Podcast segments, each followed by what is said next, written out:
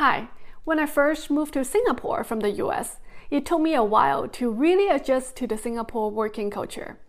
Today, I want to show you the differences of working in Singapore and the US. And after watching this video, let me know what you think in the comment section below. Lunch break culture. Singapore. It's Tuesday. It's not yet 12 p.m., but my coworker is walking over to my desk. Hey, it's 11:45. Let's have lunch lah. Where do you want to eat? The Indonesian shop downstairs, chicken rice shop, or the laksa hawker? I'm still drinking my bubble tea, but let's go for lunch. Let's try that ramen shop I think just opened last week. I saw really really good review on Hungry Go Nowhere. Shock. Then together with other coworkers, we eat there for a total of an hour and a half. Quite relaxing and finally return to the office. In the US. It's 12 p.m. Everyone is still working at his or her desk. It doesn't feel like lunch break. You start seeing people leaving their desks and going to kitchen or you can call it pantry in the office. They start to heating up their food from the fridge that they brought in from their home since morning. After microwaving it, they go back to their desk to eat. So there's no fixed lunch time in the US. People just take their lunch whenever they finish their work, and they usually bring their lunch back to the office from home and microwave it because it's actually quite expensive to buy lunches outside in the US. So they usually just bring it from home. And they also spend very little time eating at their desk by themselves and still reading some work stuff. While in Singapore, though they work hard and long hours, they tend to take more small breaks during the day here and there. You can see people start thinking what to eat before 12 and they try to go out earlier than 12 so that they can avoid the crowd because the, the lunch crowd in Singapore is actually quite busy and long queue so they always try to beat the crowd. And Singaporeans also like to gather together with their colleagues to go find some good eats and more socialized than the US people. WhatsApp and email culture. Singapore. A new email came to my inbox. It's an email from Lynn, who works with me in my company and just sit across my desk at the other corner of the office. As I'm just reading her email, 30 seconds later, I received a WhatsApp message. Oh, it's her again. Hi Koala, I just emailed you the documents and the proposal. And then she copied exactly what she wrote on her email to my WhatsApp message also. I hate to use WhatsApp, so I don't want to reply. I leave the WhatsApp there and start drafting my email to reply to her. As I'm drafting my email, within two minutes, Lynn has already walked to my desk. Hi Koala, I just WhatsApp you the email I sent you. Ah, did you get it? In the US.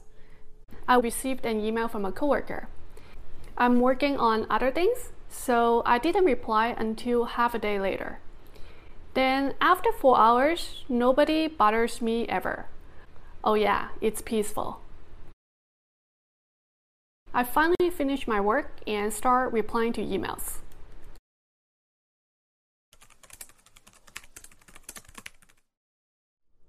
What's special working in Singapore is that Singaporeans love WhatsApp.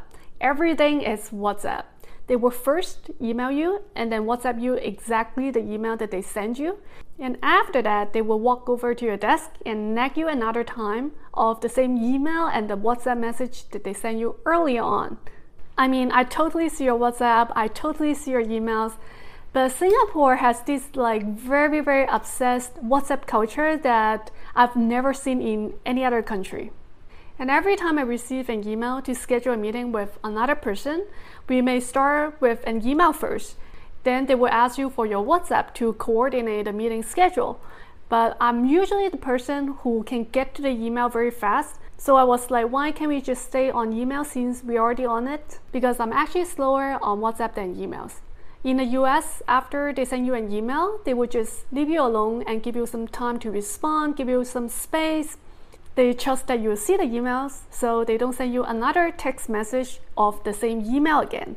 especially phone number in the US is relatively more private, so people usually don't ask you for your phone number. I think this culture is very similar in Japan.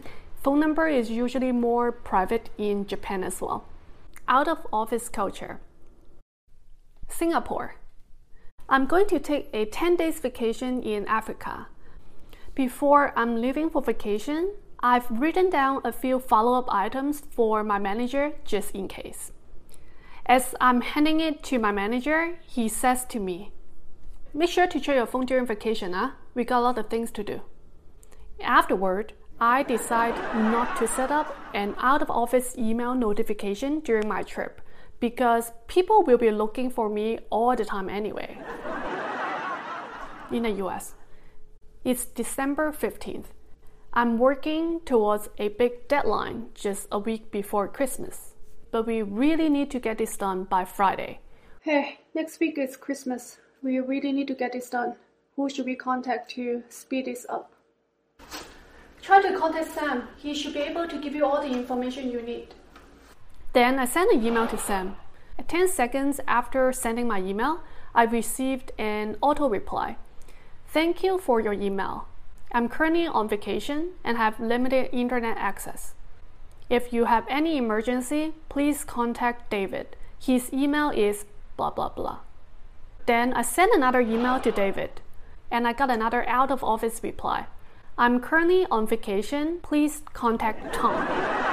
Then I sent another email to Tom. I got another out of office reply. Please contact Abhishek.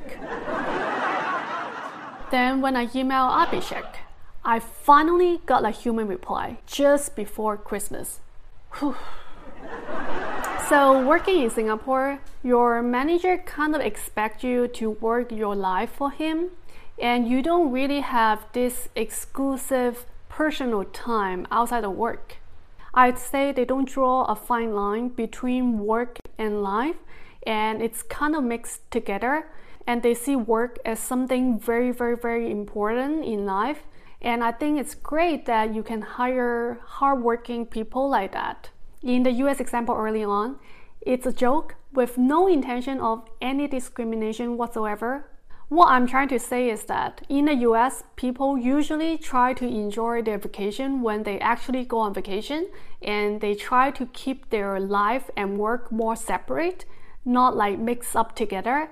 Like, if I'm off work, don't ever bother me, that kind of mindset. So I was joking that only immigrants and foreigners tend to not separate their work and life. It's a joke with some exaggeration. And of course, there are Americans who reply during their vacation, especially if they are executives. But in general, Americans tend to work hard when they're at work, and afterward, they will enjoy themselves. Working, though it's not the most important thing, it's still such a big part of our life as it takes up almost one half of our time every day. I'm not against working hard.